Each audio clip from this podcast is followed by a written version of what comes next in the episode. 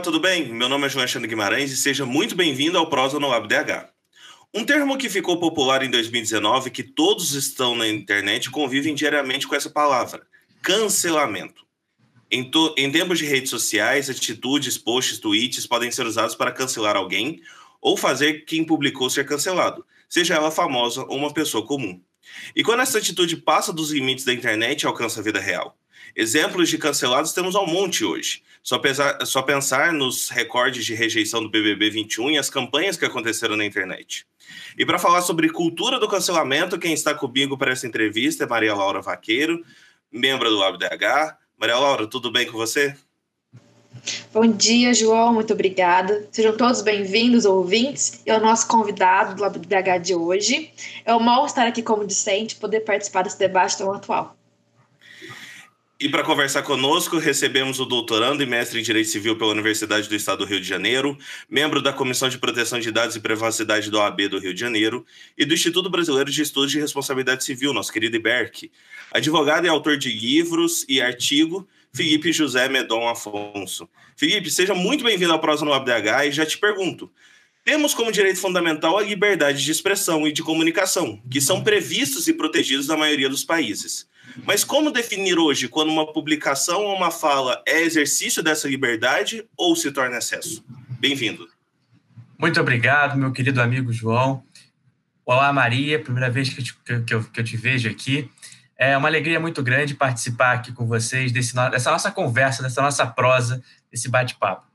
Indo diretamente para a sua primeira pergunta, eu acho que esse é um problema imenso que a gente tem na atualidade, porque não existe um parâmetro pré-fixado pela nossa legislação. A gente não tem, o professor Marcos Errati sempre fala, a gente, não, a gente não tem ali na prateleira, a gente pega ali o direito pronto e, e aplica. E se a gente for parar para perceber, tirando situações limítrofes, a gente pode dizer que a liberdade de expressão ela depende do tempo histórico e do local. O que hoje nós toleramos, muito provavelmente, pode não ser tolerado daqui a 20 anos. Vamos pensar no humor. Hoje se fala muito no politicamente correto. Eu não gosto muito desse termo, mas ele é bastante utilizado. Vamos pensar num programa de TV que não é muito antigo, que na minha infância eu peguei ali os últimos resquícios, já não era 100% gravado, mas é, já passava, ainda passava o programa, e a geração dos meus pais viveu intensamente, que eram os Trapalhões. Se a gente for parar para ver as piadas que eram feitas, hoje elas não seriam aceitas de forma alguma.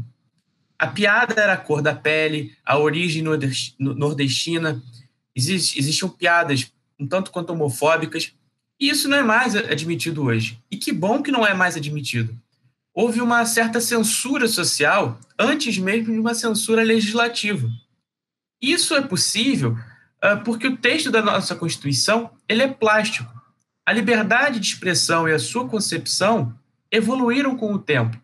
É, eu gosto sempre de pontuar que o termo evolução nem sempre ele descreve uh, corretamente os fenômenos, porque a gente tem a impressão de que a evolução é sempre para um ponto positivo. Só que quando a gente fala em história, a gente sabe que é feita de marchas e contramarchas, a gente está sempre indo e voltando. Então, essa evolução aqui é mais temporal. Então, essa, essa é uma discussão constante entre os humoristas. Alguns mais antigos dizem que o humor de hoje é chato.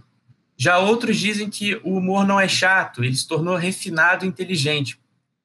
Mas, para além dessa nossa concepção dessa evolução temporal, a gente também tem uma questão circunstancial. Em matéria de liberdade de expressão, a gente debate muito no nosso direito a comparação entre o modelo de proteção adotado no Brasil e o modelo norte-americano, porque os norte-americanos seriam mais elásticos, a chamada primeira emenda à Constituição norte-americana permitiria até mesmo o chamado hate speech, o discurso de ódio. Mas aqui não. A tradição brasileira não é admitir esse tipo de discurso. Isso acaba gerando conflitos concretos na própria aplicação do direito. O principal deles diz respeito a uma suposta posição preferencial que a liberdade de expressão teria. Essa é uma, uma teoria muito replicada nos Estados Unidos, a ideia de uma preferred position. Mas no nosso ordenamento não é assim.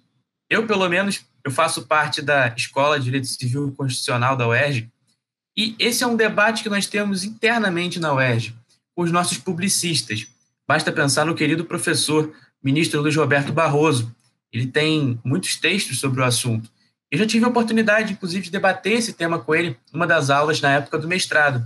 E a ideia do ministro é que nós saímos de um período de ditadura, de anos de chumbo, de censura, e que por isso a gente deveria fazer de tudo para fugir desse, desse passado, dessa nossa herança uh, sombria. Só que essa posição preferencial, essa proteção prima facie à liberdade de expressão, ela não é consentânea com o nosso ordenamento. A Escola de Civil Constitucional questiona muito isso, porque nós trabalhamos muito com a ideia do caso concreto, de que a gente precisa enxergar as nuances daquele caso para dar um veredito de qual direito deve prevalecer naquela situação concreta.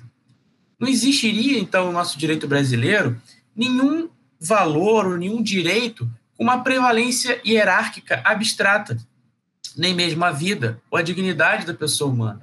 Essa é uma ponderação que a gente faz sempre em concreto, à luz das circunstâncias do caso. E aí eu respondo mais diretamente à sua pergunta. A gente precisa analisar o caso concreto.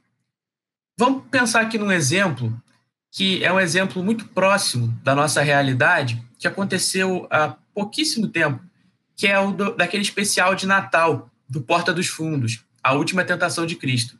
Esse foi um caso que teve, ainda tem, opiniões muito diversas. Eu me recordo de assistir a um debate na, ocorrido na Escola da Magistratura do Estado do Rio de Janeiro, a EMERGE, que foi até é, promovido pelo então diretor-geral, o desembargador André Andrade, que tem um trabalho específico sobre a liberdade de expressão.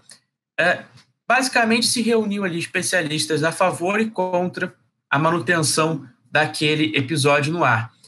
De um lado, a gente tinha o desembargador federal William Douglas, que agora é desembargador, na época era magistrado, e do outro lado a gente tinha o professor Daniel Sarmento, professor Gustavo Binemboim e o professor Anderson Schreiber, os três da UERJ.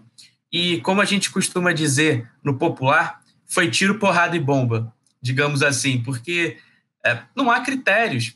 A legislação não traz critérios para a gente, não traz uma resposta pré-fabricada. E aí o magistrado William Douglas ele repetiu muito uma frase que era assim: respeitem o meu sagrado. Tem um vídeo no YouTube para quem quiser assistir esse evento. Vale muito a pena para ver a, as, as, os entendimentos ali em concreto.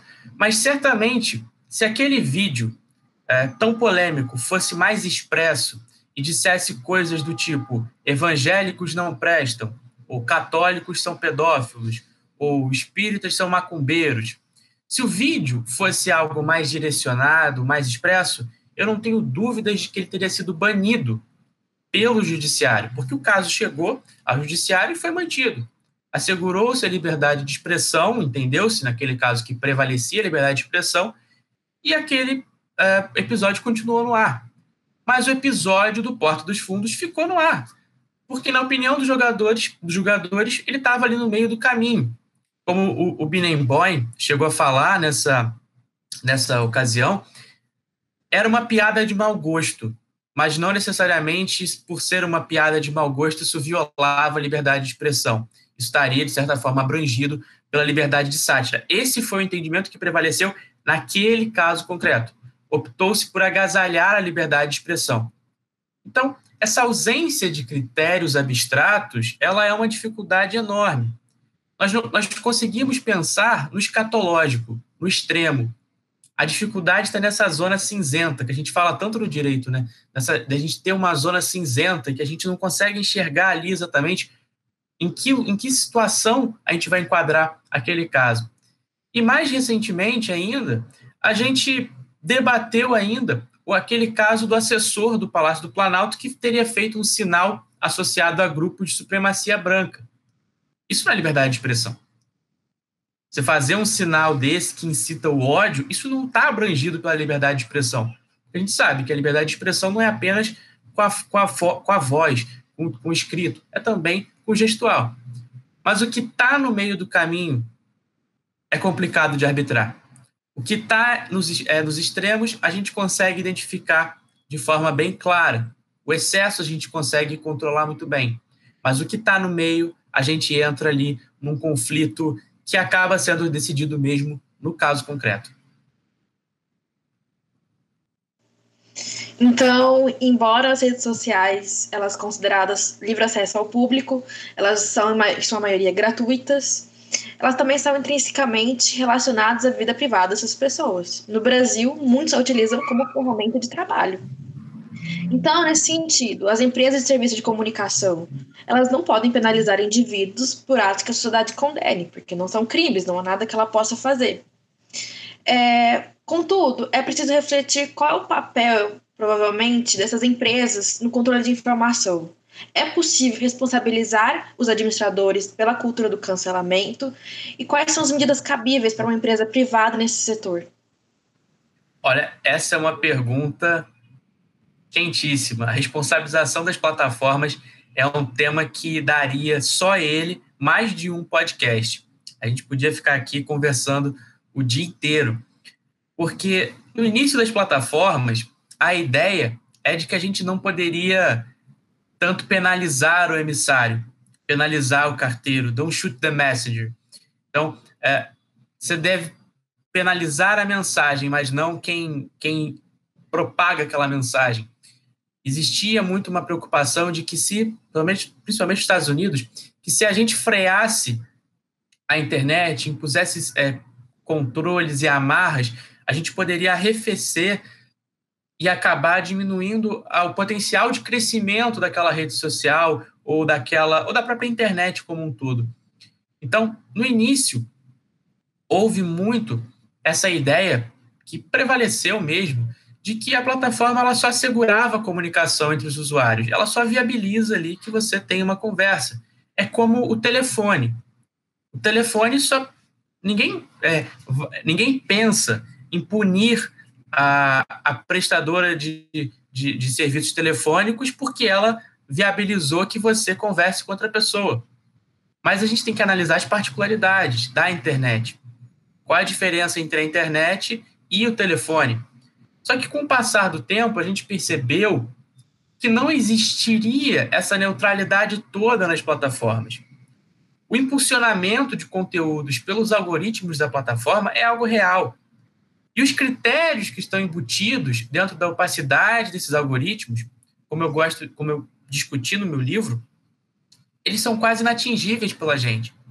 Eu costumo brincar que é como a fórmula da Coca-Cola para definir os algoritmos. A gente não sabe o que está dentro daquela forma, fórmula. Por mais que a gente busque uma explicação contra, é, a gente consegue no máximo descobrir os ingredientes, mas não o segredo. Qual é a fórmula que é utilizada para que a Coca-Cola seja um refrigerante tão vendido? Da mesma forma, por que, que o algoritmo do Facebook faz com que ele seja a principal rede social uh, do seu gênero? É claro que a gente tem uh, gêneros distintos, Facebook, o Instagram, ainda, ainda que façam parte do mesmo conglomerado. Então, essas plataformas, com o avanço do, do tempo e com os grandes casos de escândalo, de linchamento, elas estão sendo cada vez mais chamadas para o debate, instadas a tomar medidas concretas e ativas, eventualmente chegando a ser responsabilizadas. Nos Estados Unidos a gente viu muito isso, o Facebook sendo chamado mesmo para a conversa. E isso é sobretudo por conta do combate à desinformação. É o mais gritante exemplo disso. Acho que é o melhor exemplo que a gente tem.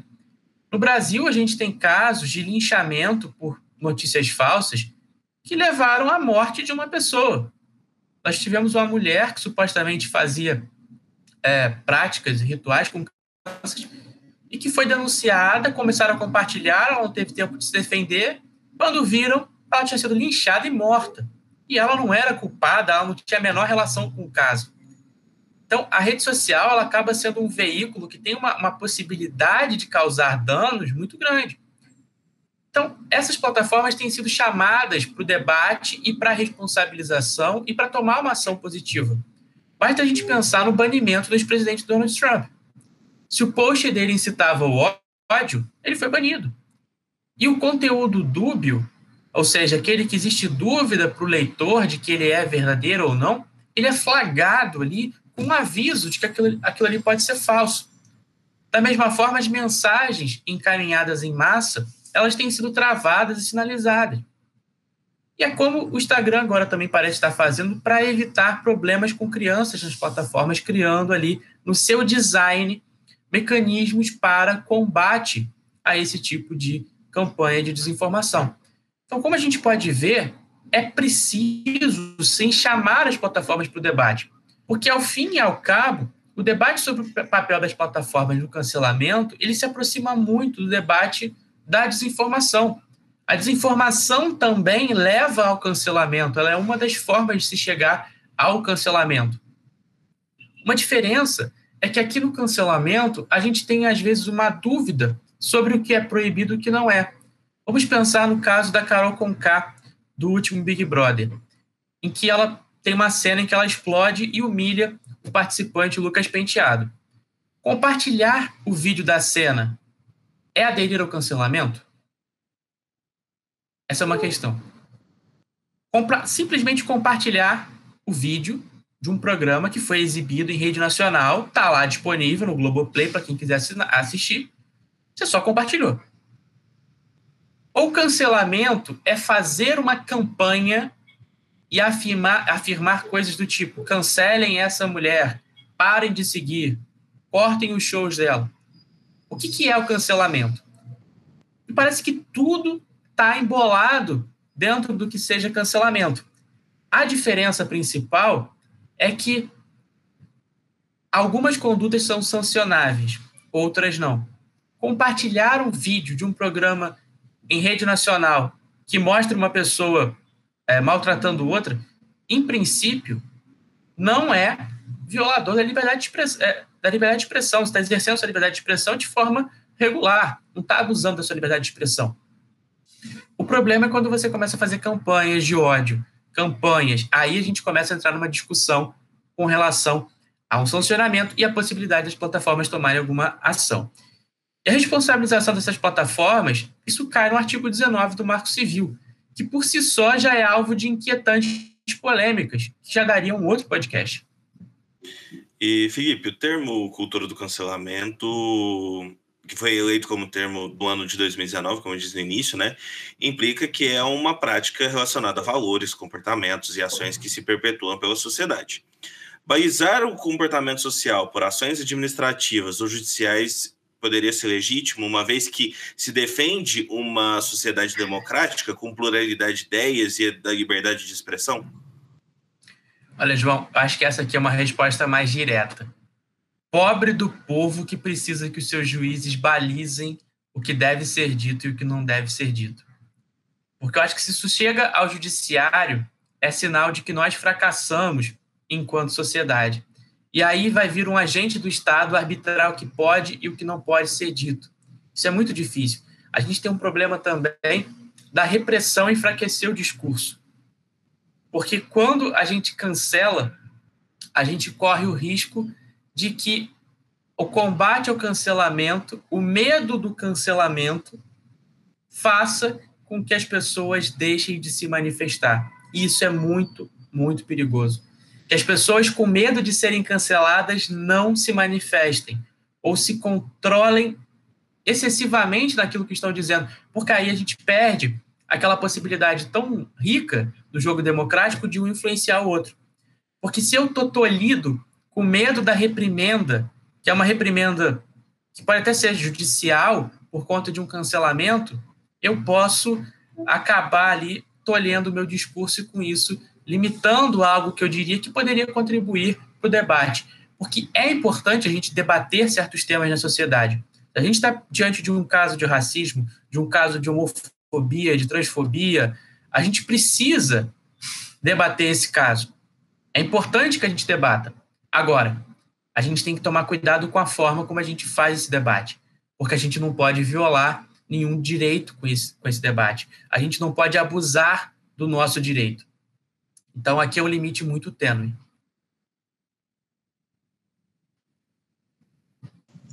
Bom, então, para encerrar a nossa conversa, é, Felipe, quais são as suas considerações sobre a cultura do cancelamento?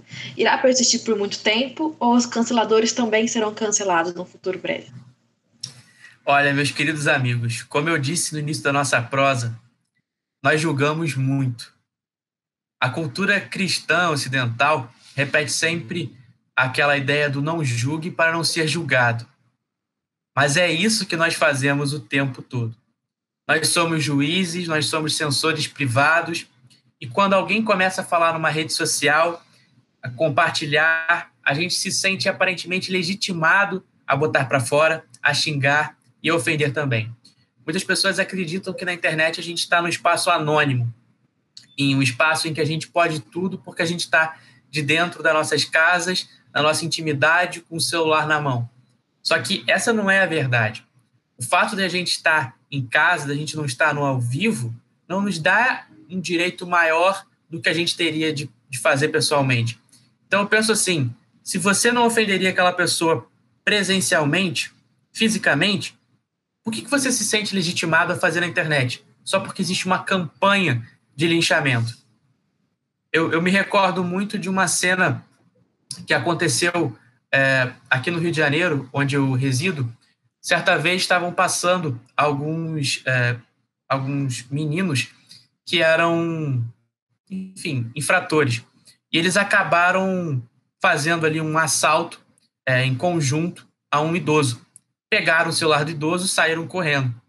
E aí, um policial estava passando de moto na hora, saiu disparada, em perseguição atrás das crianças, pegou as crianças, é, conseguiu deter ali, eram, não deviam ter mais que 12 anos, eram realmente muito pequenas, eu vi a cena, pegou as crianças, colocou no muro e prendeu, e, né, com, digamos, entre aspas, muito carinho, e aí começou a, se formar uma aglomeração em volta daquelas crianças.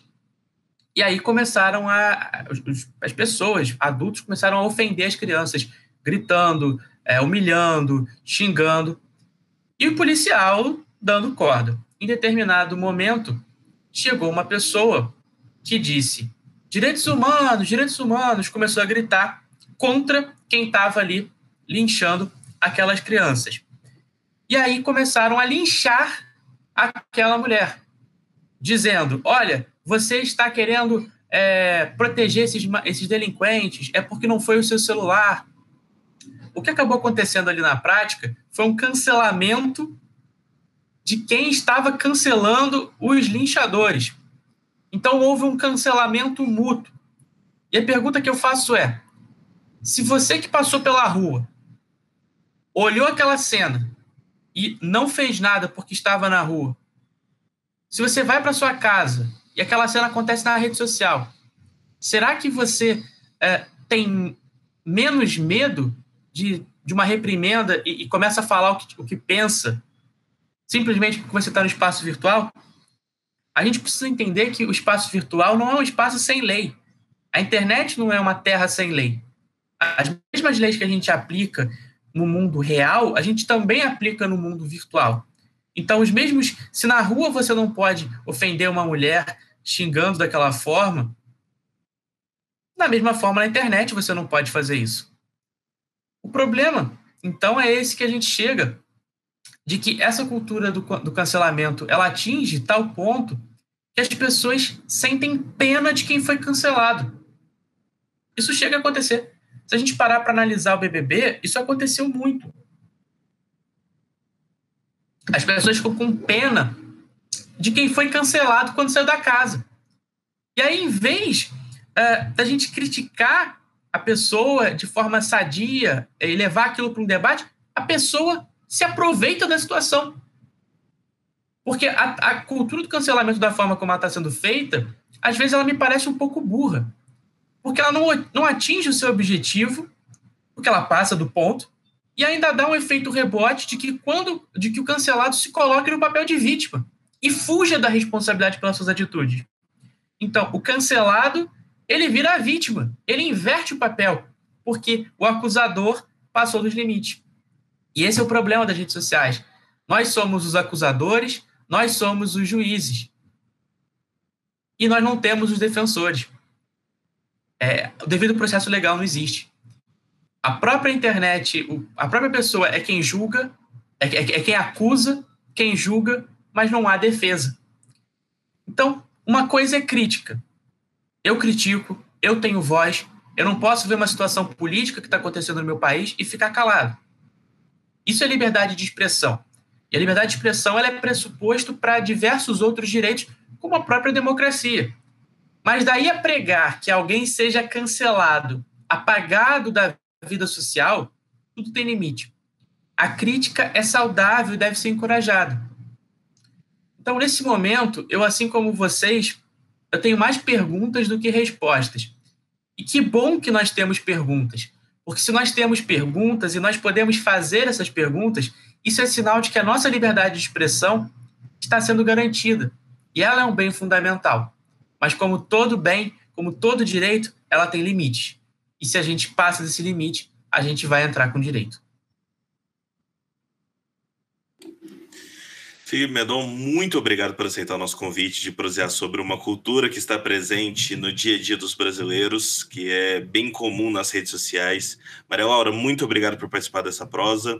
Para você que nos ouviu nas plataformas de áudio, a entrevista completa está no canal do YouTube do Laboratório de Direitos Humanos da UFO. E você que está no YouTube, compartilhe e não pratique a cultura do cancelamento.